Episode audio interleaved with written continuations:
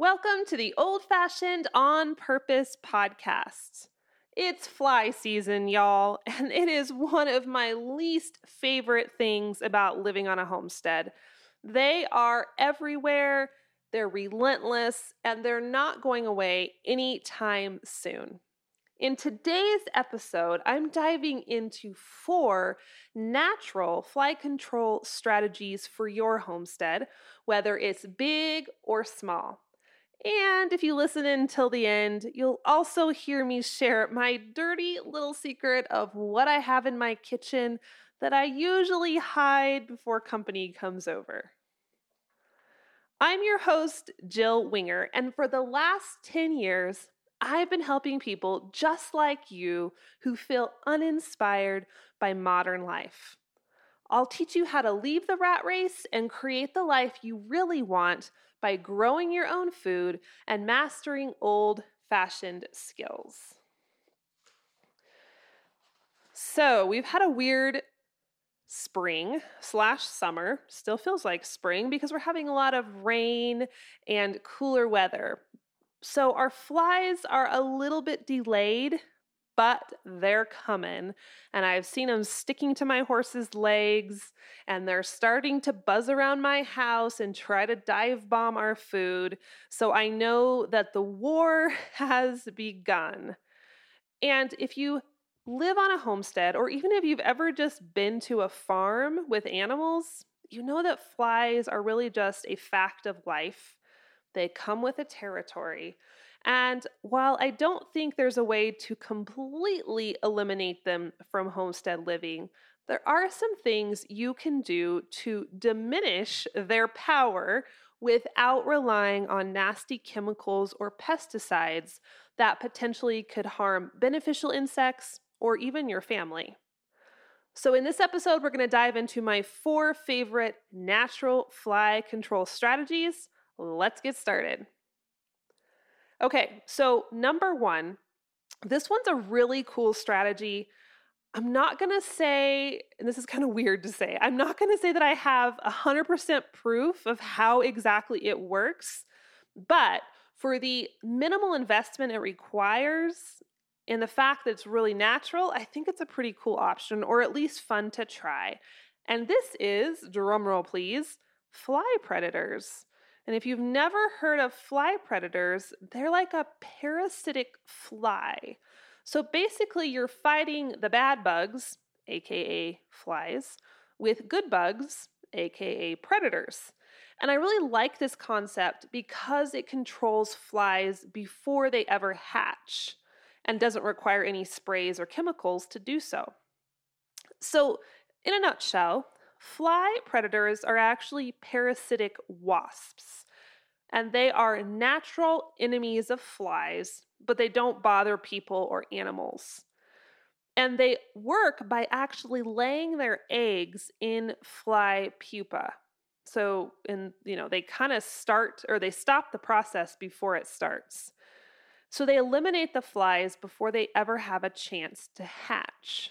Now, according to some information I found on the Organic Agriculture Center of Canada, and I quote, parasitic wasps can remove, excuse me, parasitic wasps can contribute to 50% less flies when used in combination with adequate manure removal, end quote.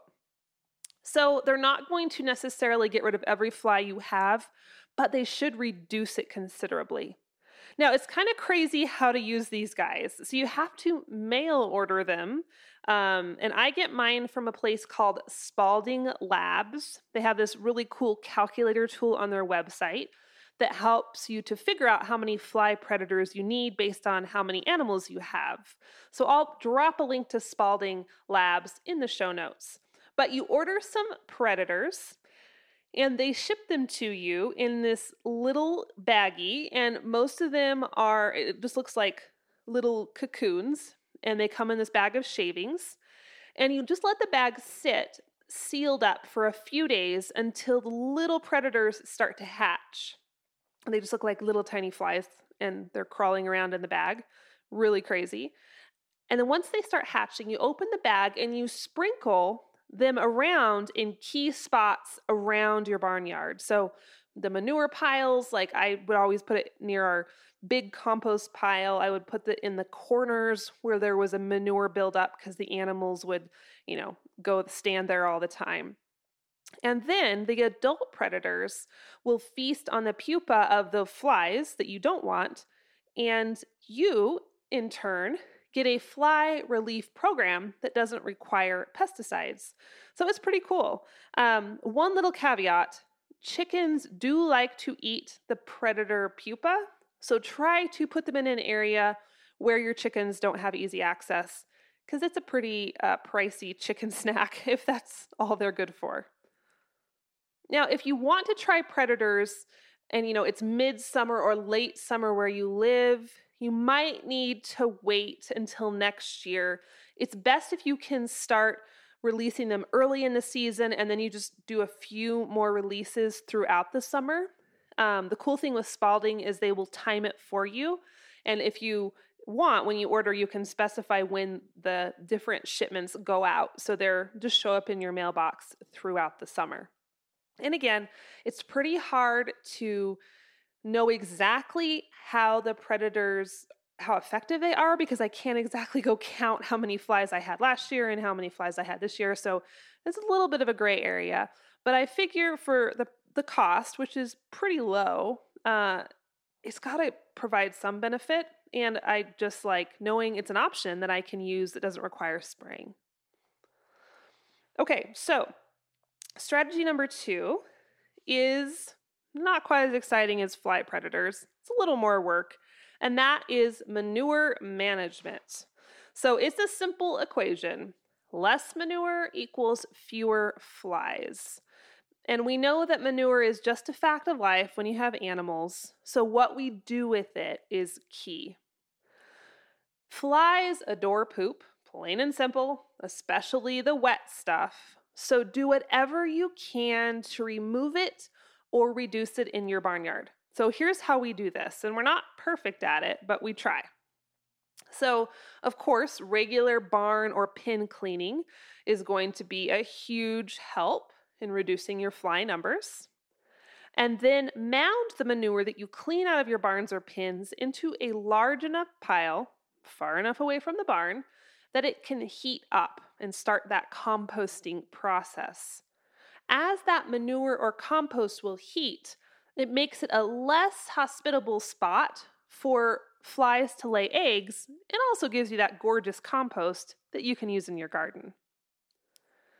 You can also spread your manure or compost in a thin layer in your pasture. So we usually borrow a manure spreader to do this. You know, we use a lot of the compost in the garden. We usually have way more than we need.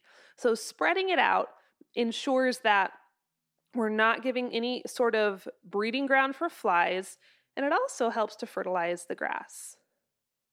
And then lastly, if you have a lot of pasture ground, dragging your pasture and we do this with a tractor. We do not do this by hand. But dragging the pasture breaks up the manure piles that are out there, dries them out, and helps reduce places for flies to lay eggs. So, again, none of those things will be a foolproof method to reduce every fly you've ever had, but working together, you can kind of create a program that will make your property less hospitable for those flies. Okay, strategy number three homemade fly spray. Now, this isn't going to necessarily reduce the numbers of flies you have, but it can help give your animals some relief. Because in the late summer around here, all of our animals just are plain miserable as they attempt to fight the flies. And that's when I break out my DIY fly sprays and use them liberally. So I'll do this when I, like, number one, milk the cow in the morning. I'll give her a good spray down. I do it when I'm working with my horses, you know, riding them or out in the pasture with them. And when I ha- when I think of it and I have my bottle with me, I spray them down as much as possible. You can definitely buy fly sprays at the feed store that are effective. I personally don't love those as much because of the pesticides they contain. especially when it comes to my milk cow. You know, I spray her with fly spray, there's kind of a cloud of spray that lingers around her. And then I get under her to milk, and that cloud is kind of wafting into my bucket of milk. Just don't love the thought of that. And even when I spray my horses, the wind will always blow some in your face or get in your mouth. You can always taste it. So I just don't really love the thought of eating the pesticides. So I prefer a homemade, more natural option instead. So I've actually tried a number of DIY recipes over the years for fly spray, but I found that a mixture of water, vinegar, and essential oils are actually my favorite. And I have a recipe that has specific amounts for this, and you can grab that for free in my Essential Homestead ebook. I'm going to link that in the show notes so you can grab it. But in a nutshell, what I'll do is take a quart size spray bottle, fill it half full with vinegar, apple cider or white vinegar, either one will work, and fill it the rest of the way with water. I then add usually between 60 and 80 drops of essential oil. Um, it sounds like a lot, but I found that you really need to make a higher concentration of oils in this mixture because, you know, it's mixed in four cups of water. We're spraying it on an animal with fur. Some of it's going to float away. And so we really want to have a good amount of oils in there so they can do their job. You can really get creative with the oils that you use in this mixture. I have found that the more herbaceous oils seem to work the best. So things like basil, thyme, rosemary, eucalyptus, or melaleuca all work really well. You could also throw in some lavender just so it doesn't smell quite so strong. Those herbaceous ones are pretty potent. Um, the one I would caution you to be a little bit careful of is peppermint, because even though peppermint does a great job of repelling insects, I've noticed it really can make my animals a little bit uh, nervous or high strung. It, it has a tendency to wake up humans as well, which is good. But when I'm working with a horse, I really don't necessarily want them to be feeling uh, super, you know, frazzled or energetic. And I've noticed that peppermint can really kind of upset my horses on occasion. The milk cow, not so much. She's pretty calm. But if you have higher strung animals uh, who are more sensitive, I probably would skip adding the peppermint into your fly sprays. Okay, my last strategy for dealing with flies the natural way is to trap them. So, fly traps, and yes, indeed, those lovely little golden sticky tape strips are amazingly effective, especially when you're trying to reduce flies in a small area, such as a barn or a chicken coop or your house. And, you know, that dirty little secret I referenced at the beginning of the show? Well, I always have a fly strip hanging in my kitchen in the summer.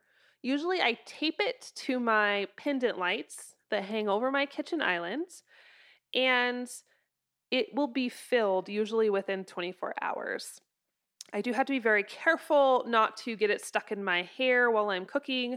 That has happened more times than I care to recount, um, but it is a huge game changer to help the flies get out of my house.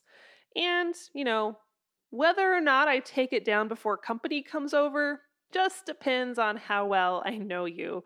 Um, so if we're BFFs, it'll probably be hanging there when you arrive. It's uh, just what we have to do to survive in the summer here on the homestead. So even though they're not super fun to look at, fly strips are really effective and they're dirt cheap. You can grab them on Amazon, but you'll probably find them for even better prices at your local feed store.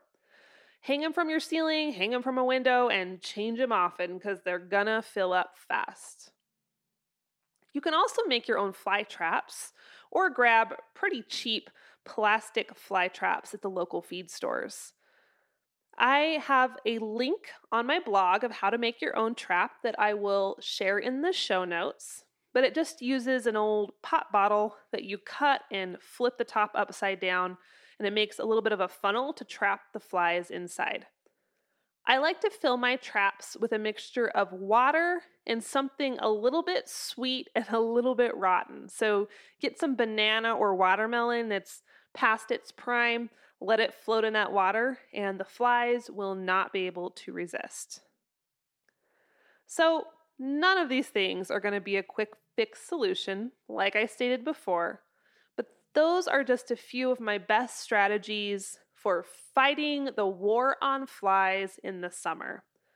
Depending on your area or what sort of animals you have, you'll likely develop your own plan over the years as you figure out what does and doesn't work for you. May the odds be ever in your favor as you battle the bugs this year. And that's it, my friends. Thanks so much for listening. If you have a minute, I would be so honored to have you subscribe and leave a quick review over on iTunes so more people can find this podcast and bring the old fashioned, on purpose mindset into their lives. I'll catch up with you next time. Happy homesteading.